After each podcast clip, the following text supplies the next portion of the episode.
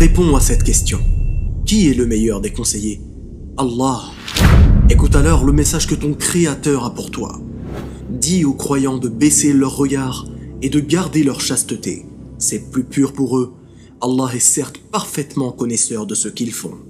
Si je vous disais qu'une écrasante majorité du contenu sur Internet est pornographique, vous auriez du mal à me croire. Pourtant, c'est bien le cas. Sur Internet, une recherche sur quatre est directement ou indirectement liée à la pornographie. Un chiffre d'affaires de 10 milliards de dollars par an, soit 5 fois le montant nécessaire pour éradiquer la faim aiguë dans 26 pays du monde. Ça vous choque? Eh bien écoutez ce qui suit.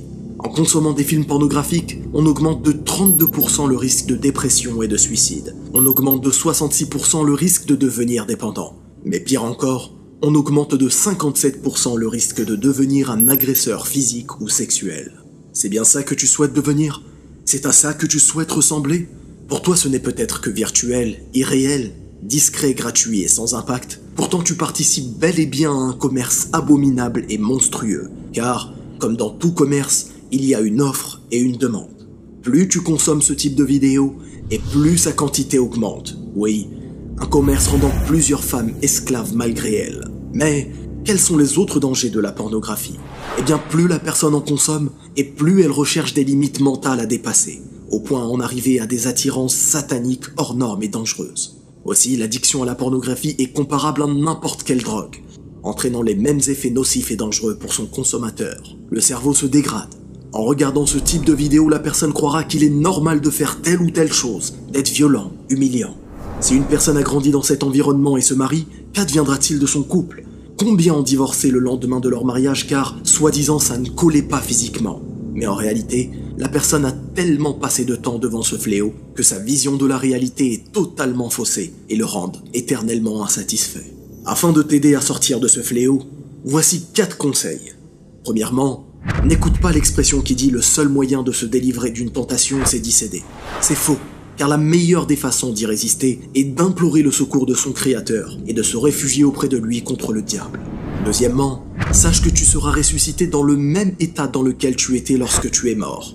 Alors, chaque fois que tu t'apprêtes à faire cette abomination, dis-toi que tu mourras peut-être pendant ton péché. Et imagine ta famille qui te trouve mort dans cet état-là. Pire encore, Imagine être ressuscité devant l'humanité tout entière dans cet état-là.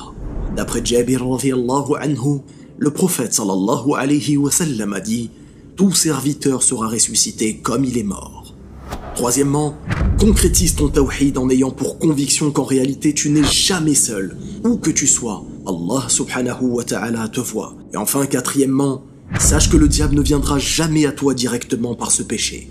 Il débutera petit à petit en te mettant en condition une chose en entraînant une autre jusqu'à te mener à l'irréparable. Par exemple, tu vas écouter une musique qui te mènera à regarder son clip, dans lequel figurera des choses blâmables comme de la nudité, et qui te mèneront directement à ce fléau. Alors, supprime l'ensemble des liens et des causes interdites pouvant t'amener à ce fléau. Pour finir, soyons des défenseurs de l'honneur des femmes, tout comme le prophète Mohammed le fut. Sache que tes yeux sont un dépôt et un bienfait qu'Allah t'a confié pour en faire bon usage. Sache qu'ils seront un argument pour toi ou contre toi le jour de la résurrection. Wallahu a'lam, barakallahu fikum, wassalamu alaykum wa rahmatullah.